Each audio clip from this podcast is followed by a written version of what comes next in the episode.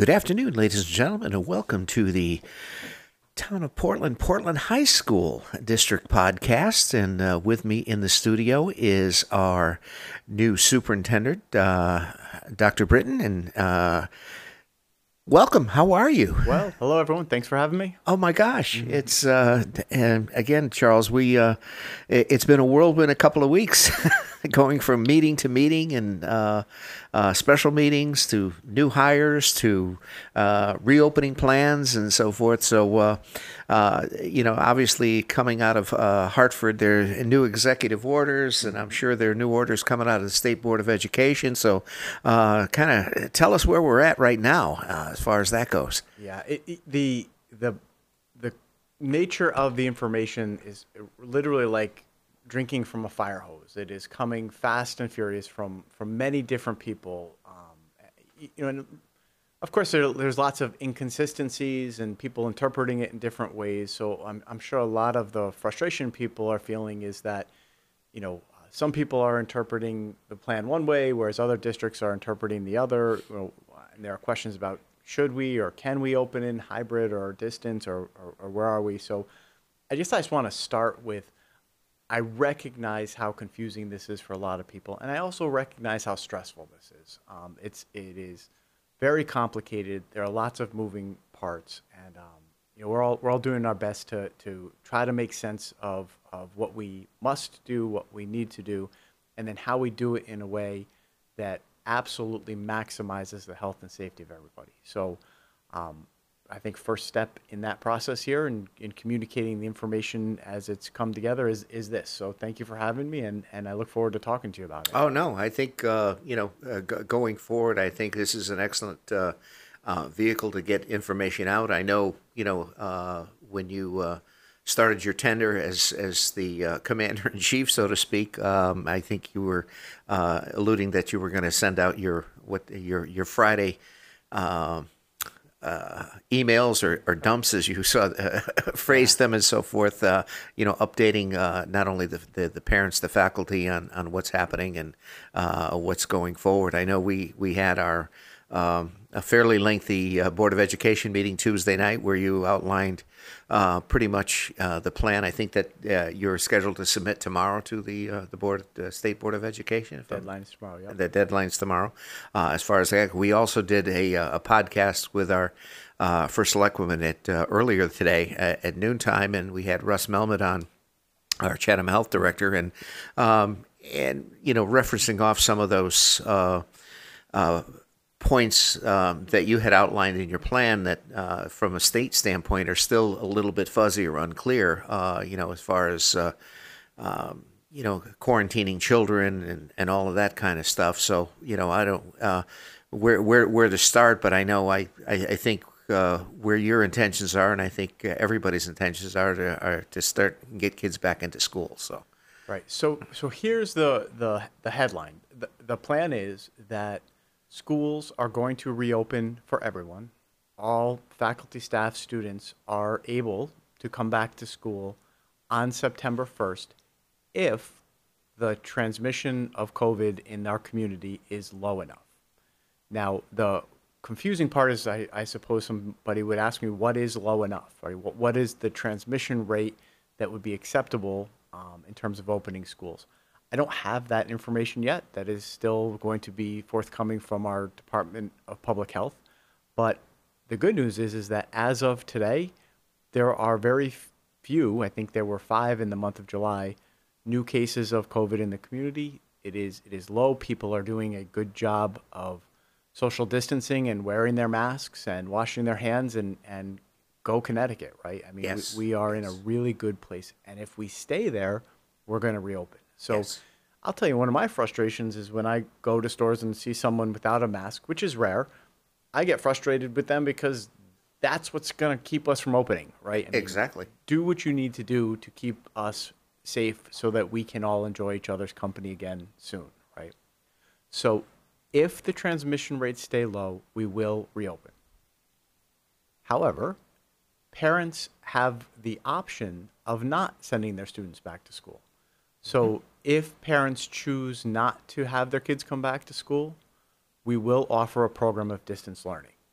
And, and parents don't have to have a reason. It can just be a, a simple request. I'm not comfortable, and we will honor that request and have um, distance learning for families that choose to uh, not come back to school in person and in person learning for families that do. We recently commissioned a survey, and right now it looks like K through 12, we have about 8% of our families that have requested distance learning. Many of our families are uncertain. We are going to do another survey at the um, you know midpoint of August. At that time, we're going to remove the uncertain option and ask parents to commit to either coming back in person or um, uh, taking advantage of a distance learning program. Both of those programs will be taught by certified, highly qualified teachers, um, it, and we will make sure that we meet people um, and, and, and provide academic support in both the in-person and the distance learning. Now, if COVID rates bump up and it's a moderate level of transmission, and again, unfortunately, I don't yet have the guidelines about what public health officials consider moderate. Hoping to get that soon, but if it gets to the point where we're in the yellow zone, so green would be all open, yellow would be, hey, you need to reduce capacity in the classroom we're developing a schedule that would reduce student population in the buildings on a given day by 50%. Half of our students would be in a cohort called cohort A, and the other half would be in cohort B. Cohort A would come to school if it's a full week on Monday, Tuesday. Wednesday, everybody would be distance learning. Thursday, Friday would be cohort B, and then we would have the weekend. Now, somebody might ask, why would you do it that way? Because by doing the AA day off, BB weekend or day off, that gives us the days off, or not really off, but in distance learning, mm-hmm. so that we can deep clean the buildings. So Sure. that the kids in cohort A wouldn't have the opportunity to cross contaminate with the students in cohort B. Right. So that's the hybrid model. Then, if we get to the red, um, which keep your masks on, please, let's hope we don't get there, we would be prepared to move back into a distance learning model the same way we ended this year. Yeah. So it's either going to be, depending on transmission rates, all everybody in, hybrid, or distance learning. What's going to be unique about this year is that we're going to be prepared to transition between any one of those models the same way we would if we were hit with a blizzard. Sure. So, what's really important for parents, students, teachers, faculty, staff to know is that we have to keep an eye on reliable news sources and monitor transmission rates in the state and in our area, really the same way we do when we keep an eye on a blizzard moving up the eastern seaboard Sure. Right? So, but the fact is that you know we may start on a Monday in all in person, and by Wednesday be in distance learning, and then Friday in a hybrid model. Right? So, I would communicate those changes the same way I do, um, or Philip's done. I've never had to make a snow day call yet. I'm not entirely looking forward to it, but I understand it's a big responsibility of the superintendent. The same way we would make weather-related cancellations. Yeah, I think that uh, there's a lot of moving pieces. lot you know, moving a lot of moving pieces, and uh, you know, as I, Russ said uh, at the updates, and I think you said five. uh, He gave us the the updates through the through the the uh, Chatham Health District, and uh, July so far uh, throughout the Chatham Health District there were only nine uh, uh, cases. So compared to as he recapped going back to April, it was like 180 cases uh, the so we're we're definitely uh, you know heading in the right direction but as you say we have to monitor those uh, and they're very uh, you know things are very fluid at this point you know as far as that goes. Um, now coming back to school I know a lot of parents uh, you know had uh, issues of you know with with the transportation and and I think um, from from your survey I think a a fair amount of parents are offering to to transport their kids to school. Is, is that? That is a really important consideration. So, again, it the guidelines are going to be based on transmission rates. If the transmission rates are low, the buses will run at full capacity. Now, they'll look different because students will have to wear masks. We're going to load the buses differently. We're going to get kids on and off the buses as quickly as we can.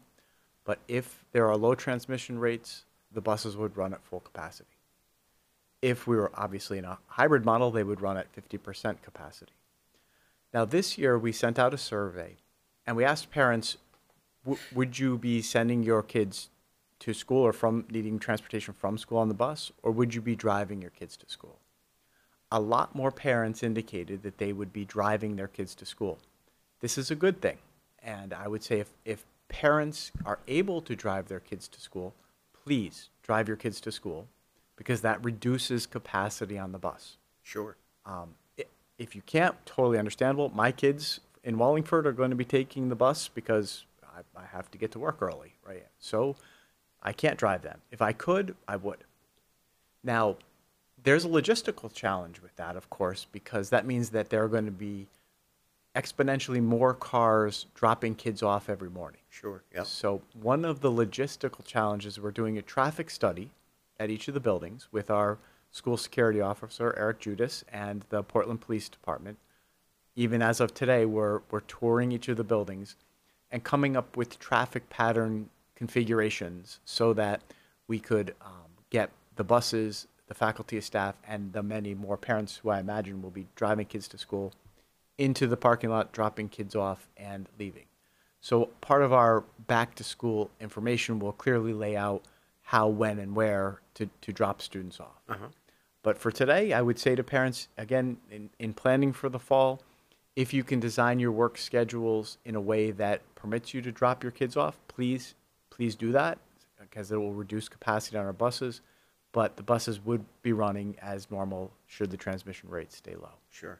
That'd, that'd be great. Uh, and again, uh, as, as situations evolve and, uh, you know, as, uh, you know, the situations at home involved, depending on, you know, if you've got one working parent or two working parents or, you know, that all, again, a lot of moving parts. A lot of moving As far as that goes.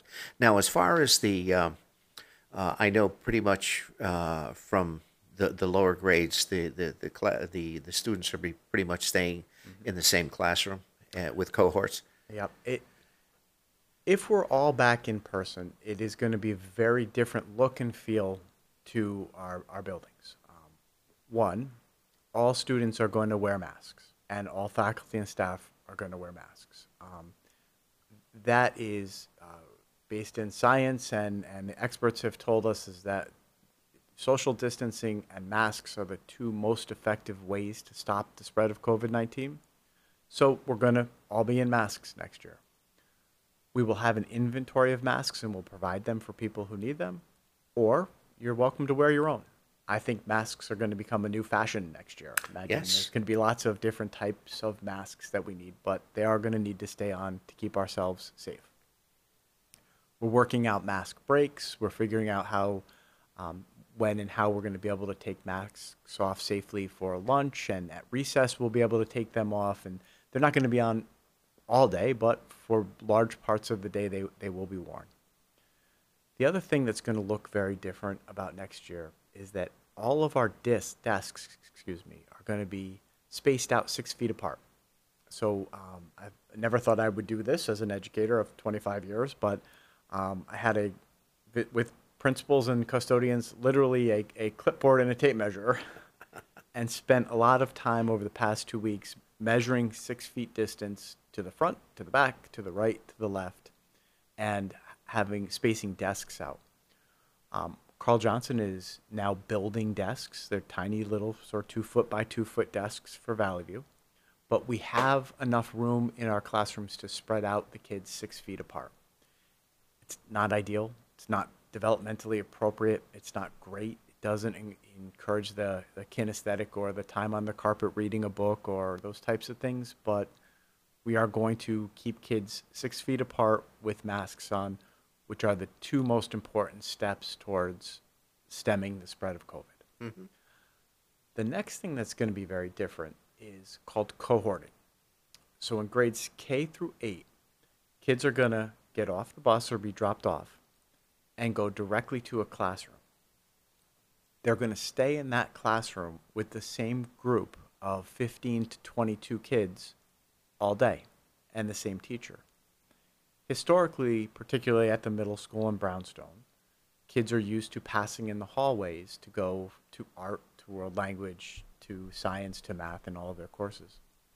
Instead, the kids are going to stay in one place and the teachers are going to come to their classes. So Okay. when the bell rings, the teachers will change, but the students will stay in one place. The idea of that is that by containing students in, in cohorts or pods with the same group of kids, they wouldn't then, God forbid, spread the virus if they were um, intermingling with larger groups of students. It's definitely got its logistical challenges. It's hopefully only until a vaccine is developed, of course, but we are going to be cohorting students in small groups or classrooms um, in grades K through 8 the high school level that's more difficult right because kids have much more choice and and it's there are many more requirements they're they are still going to be transitioning from classes to classes at the high school. The difference at the high school this year is going to be instead of seven periods meeting on a given day only four are going to meet. We're going to implement something called a block schedule. That way, the kids are only in the hallways changing classes or intermingling with up to three other groups of kids in a day or four other groups of students in a day, as opposed to seven. So it isn't possible to cohort at the high school, but by implementing a block schedule, we can reduce the amount of time kids are, are in the hallway or interacting with other groups of kids. Yeah, I, and and what what about? Uh, I know in the high school, is there going to be uh, unidirectional flows of traffic? How's that work? Yeah, that's interesting question. Um, Ms. Lawson is, is working on that. In some cases, that will make sense. Um, e- except the, the high school is a big square. Yep. Right. So you know, if I'm going from, um, uh, y- you know, Mrs. Stotler's room to you know Miss Blodgett's room, which are right next to each other, w- w- am I going to go out of the room and walk all the way around the building to end up in the room right next to mine? Right. Uh, Obviously, that wouldn't make sense. You just walk across the way and go into that. Right, classroom. right, right. So where it makes sense, um, Ms. Lawson is going to have some traffic patterns or some general guidelines, and you know, and students aren't unfortunately you're going to be able to you know hang out in the hallways with large groups or eat in the cafeterias in in, in large groups. There, there are going to be some logistical differences. Sure, sure. And, and getting to you know eating, how how does that work out now? Oh boy, yeah. That's another Yep. can of worms.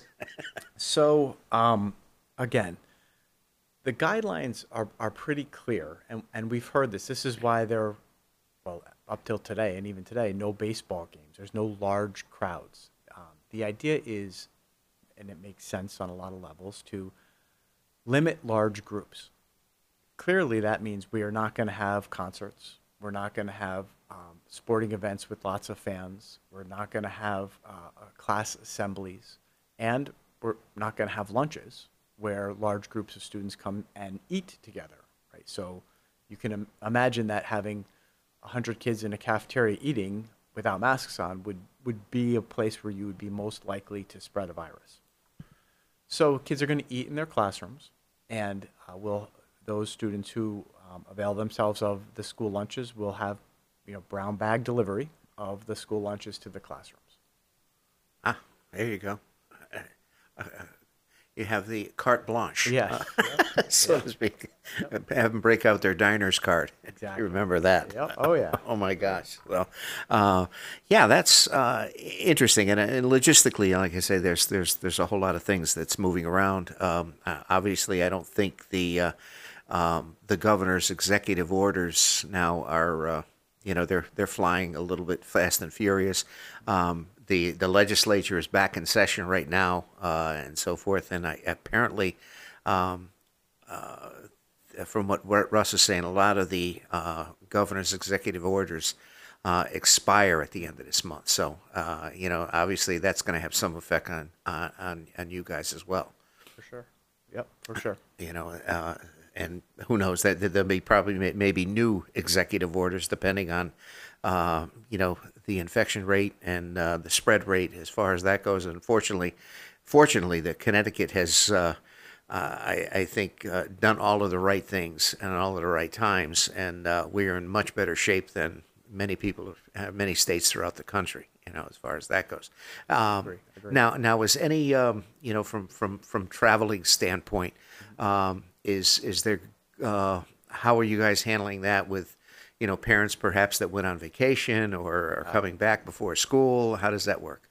So that's very complicated. Um, as we know, the governor has placed a travel advisory in effect. Um, last I checked, I think there were 16 states that um, were considered um, hot zones. Um, Florida being one of them. California, I know, is in on the list. For people who visit those states and return, uh, there's an expectation that you quarantine for 14 days that's what I'm sticking with. I would say 14 days is the guideline now. Now I have heard things like, well, if if you do 72 hours and then get a negative test, and then another three days, you know, there that guideline may change. But right now, I believe, and unless it's changed in the last half hour, which is how things are going these days, Right, right. it is if if you're in South Carolina and you come back, 14 days you're home. So faculty, staff, students, August 8th, be back in the state. Right, right. So that means if, if you have any travel plans, you need to be home by August 8th in, for faculty and staff, Mm-hmm. which is 14 days before August 24th, which is our convocation. Or students, count backwards 14 days from September 1st. I'd have to get my calendar out and do that. Right. That's when you need to be back. And I know that that really stinks for people who are planning to go to Disney or visit family in Georgia the Right. last week of August. You can't do that. Right, And if you do, you can't come to school for those 14 days. right. Um, Now, uh, in, in, in our previous podcast with Russ on, now he said there, uh, I guess the governor has created a little bit of wiggle room from that standpoint uh, in relation to uh, uh, travel. And, and one of the instances there, examples that he uh, uh, pointed out was basically kids that have, or uh, parents that have their kids that are going to school uh, in South Carolina or whatever, they have to bring them to college and to come back. And or another example that he gave is, in, in fact, it's uh, if you had a relative that that passed away or is passing away and to be with the family and so forth. Uh, apparently, they're they're allowing slack there, but um, they're suggesting um, that you you know go drop your kid off at school, move in, head right back. Not going out to dinner, not going whatever. It's just do what you got to do and head back. You know. Yeah, you know, again, I, I haven't heard that. I don't know. I would just say to people that that it, it, it's it's time to sacrifice. Yeah. You know that, that certainly you know if you lose a loved one, I, I get it. You're gonna go, but eh, you know really anything short of that, Connecticut's beautiful in the stu- summer. Yeah. Stay here. It'll be there in the future. Yeah, I, no. I, I canceled my vacation to California. I Yeah. was going to go see um, uh, Dawn Davis, our, our director of people services, was going to go to Florida. She's canceled. Yep. It's lousy, but that that's the kind of thing we're going to have to do to keep each other safe. Sure. It is So what it is. why risk it? For sure. Exactly. Exactly. So, okay. Um, well, I, I, I think you've been diligently working. Go ahead. Yeah, I got one more thing. I just want, if you don't mind. No, not Um, at all. another sacrifice um, that I, I just want to put out there for folks, and we're going to give more information about this. Part of our daily routines have got to change. When I get up in the morning, I'm going to have to be, and I do now, and parents are going to have to do this for younger kids, and our older kids are going to be capable of doing this themselves. But we're going to have to take a moment after our bowl of cereal or after I've poured my coffee, and I'm going to have to reflect. Do I have a fever? Does my stomach hurt? Do I have a sore throat? Does my coffee taste any different? You know, there are a list of signs and symptoms of COVID that we're all going to have to be aware of. And before we leave the house, we're going to need to assess ourselves, or if it's a preschool student, mom or dad are going to have to check how are you feeling. If there's any inkling that you're not 100%, stay home. Right. Right. Now, you're not done there. In addition, the, the second consideration is going to have to be, in my case, does my wife Jenny not feel well? Does Chase or Cassidy not feel well? Has anybody I've interacted with not Right. feel well? If those pers- people aren't feeling well, stay home. Right. All right. Now, as a parent, I've been guilty. If my son or daughter wake up with a little belly ache, well, you know, here's a little bit of Tylenol, get off to school, and we'll we'll be fine. I mean, that's got to change, right? We're going to have to be really careful about making sure that we stay home if we're not feeling well 100%. That's definitely inconvenient, and especially you know busy parents need to get to work or you know we're behind on things and we have to keep going. Um, but that that's a, a cultural norm that we're going to have to shift. Yep. And there's another one here. I know I've been guilty in my career many times of going to work when I wasn't feeling great. And oftentimes I thought of it as, well, I've got too much to do. People are counting on me. You know, I, I, I don't want to sub or, um, you know, I have these, these meetings I have to go to. You know, and I've almost looked at it sort of maybe as a function of my, my commitment or work ethic that, Right. you know, if I'm not 100%, I'm not going to take the day off. That's Right. a, that was what a slacker might do, right? Yeah. You know, I'm not. I, I, that's how what I've how I've thought about things. That too has got to change. Yep. Right? If if if our faculty, staff, anybody's is not feeling well, stay home. Right now, I know that that's going to mean we're going to have higher rates of absenteeism this year. So what? We'll be okay Yeah. right take take care of yourself but understand that it's not just about you taking care of yourself your willingness to sacrifice and take care of yourself could keep other people healthy and safe too Absolutely, absolutely. I, I think it's uh, you know good for food for thought uh, as far as that goes. But you know, you know as well as I do as far as in uh, academia and, and uh, uh, in, in teaching, how many times do kids go to the nurse's office? Oh. You know, I don't feel right, or I, you know.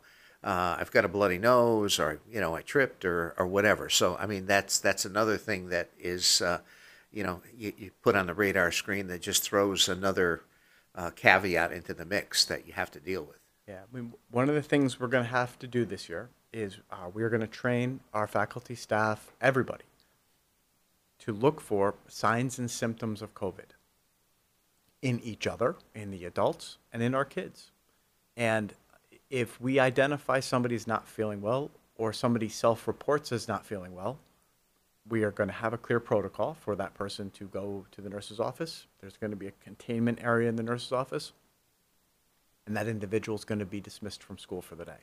Right. So, um, how exactly that works out, we're still working out the details of that. Right. Um, but, right, I mean, it, unfortunately, do I think that means a lot more kids that otherwise would just get that little bit of Tylenol from the nurse and sent back to class? Right. It is going to be qualitatively different, and and many more phone calls for to parents to come and pick children who aren't feeling 100% up, even though it may just be a hay fever, right? Right. hmm That's going to be another difference this year.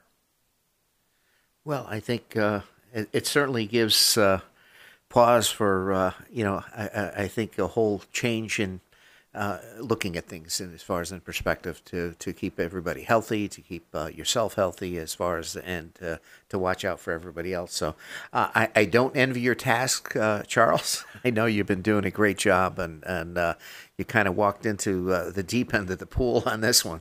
Yeah, know. I, you know, look, I'm I, I, I'm I'm happy happy to that happy that we have to do these things. I, I'm also a, a perennial optimist. You know, I, I think that this collective experience is going to bring us closer. Oh, You absolutely. know, I think every national tragedy that we've ever lived through as a as a community, as, as a state, as a nation, that they've they've forged us. They've Sure. they've made us stronger.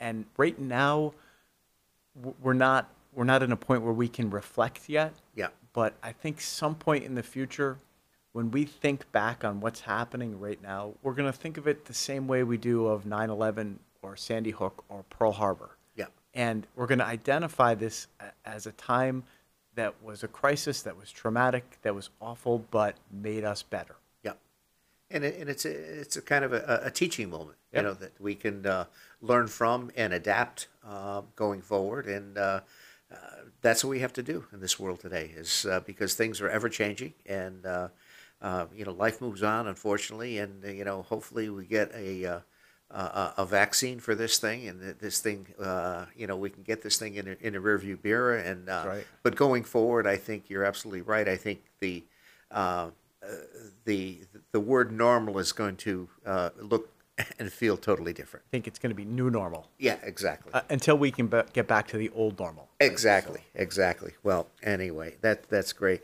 Well, Charles, thanks so much for coming on. Um, I, I think uh, what I'd like to do is, uh, again, as uh, we get progressing through the summer, and uh, to do more of these updates because I think. Uh, um, uh, parents and and uh, townspeople, you know, are are always thirsty for information on going forward and and what's going on and how we're dealing with it. So thank you again, and so from all of us here at the Town Tech Educational Partnership uh, podcast studio uh, with Dr. Charles Britton, our superintendent of schools.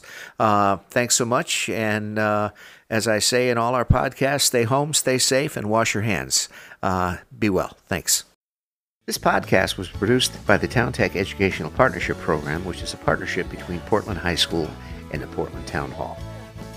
If you're looking to start a podcast for your business or organization, check out towntech.org forward slash podcast to learn more.